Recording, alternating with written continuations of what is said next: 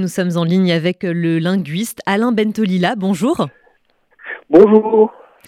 Merci d'être avec nous euh, ce matin. Alors, dans le plan orthographe qui a été euh, dévoilé par le gouvernement, Papendiaï recommande notamment aux enseignants de CM1 et de CM2 de faire une dictée quotidienne aux élèves. Est-ce que euh, c'est la solution pour permettre à ces élèves justement d'atteindre le niveau qui est attendu à l'entrée au collège?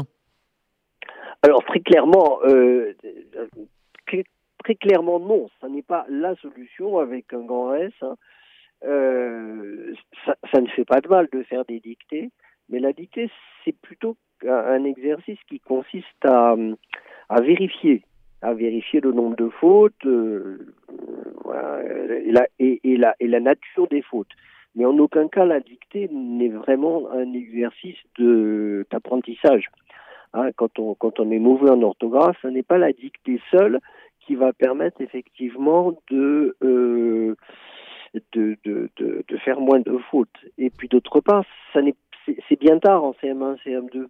Ce n'est pas en CM1, CM2 qu'on que, apprend l'orthographe. C'était le moment où on est au cours préparatoire et où on rentre dans l'écrit et on va se rendre compte que les mots ont une orthographe particulière. Donc, euh, donc il y a, y a, deux, deux erreurs. À, à, à l'usage de, de, la, de la dictée pour, euh, pour faire moins de fautes d'orthographe. Ce n'est pas le cas.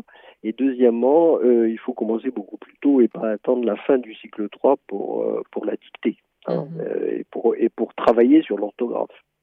Et alors l'autre objectif euh, fixé par le, ministre, toujours au CM1 et au CM2, c'est d'écrire et de lire au moins euh, deux heures par jour. Alors est-ce que c'est vraiment la lecture qui pêche ou est-ce que c'est plutôt le fait que les élèves ne comprennent pas forcément euh, ce qu'ils lisent? Ce qui pêche, c'est... Alors,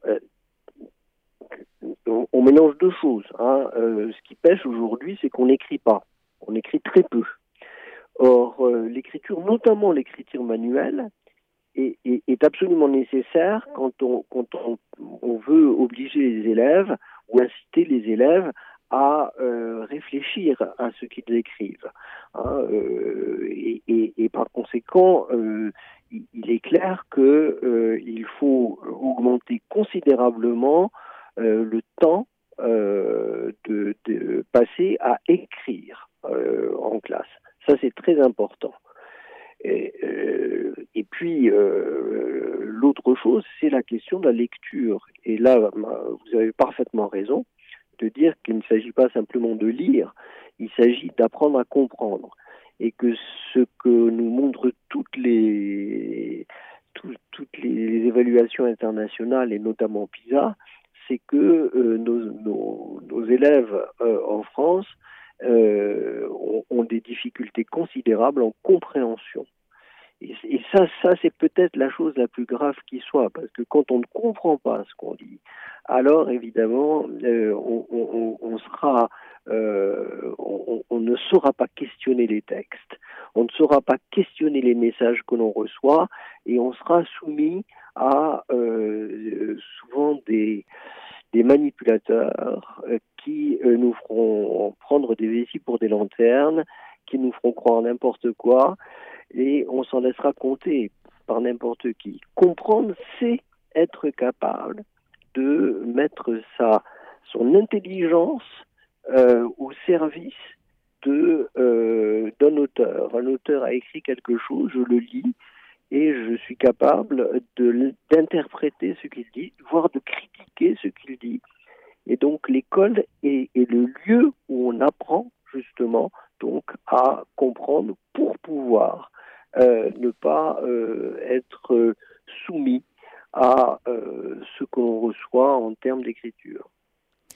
Quel est le, rôle des, réseaux sociaux et du langage SMS aussi dans la perte de la langue française aujourd'hui chez les plus jeunes? Alors, le langage SMS, c'est un langage qui privilégie une simplification euh, extrême de l'orthographe, c'est-à-dire, et, non seulement une simplification de l'orthographe, mais euh, aussi le, jeu des rébus. Hein, C avec la lettre C, etc.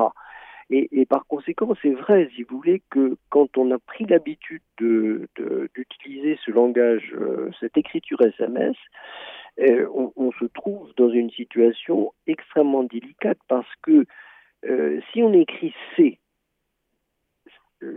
quand on veut écrire C apostrophe UST ou CES ou SES, si on écrit toujours ces trois, hein, ces trois formes euh, très différentes, qui n'ont rien à voir les unes avec les autres, par la même lettre C, le C de l'alphabet, euh, effectivement, on, va s'habituer à ne plus distinguer des choses que l'on doit absolument distinguer. Et ça, effectivement, euh, il faut y faire très attention.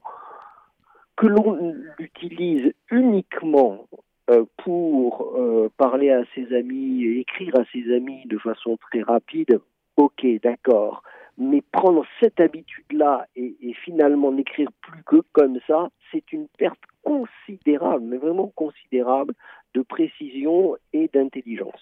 Mhm. Merci beaucoup Alain Bentolila euh, pour, euh, pour toutes ces précisions. Je rappelle, vous êtes linguiste et vous avez aussi bien sûr votre émission Les Controverses sur euh, RCJ chaque quatrième jeudi du mois. Merci beaucoup et très bonne journée à vous. Je vous en prie. Merci à vous de m'avoir appelé. Au revoir.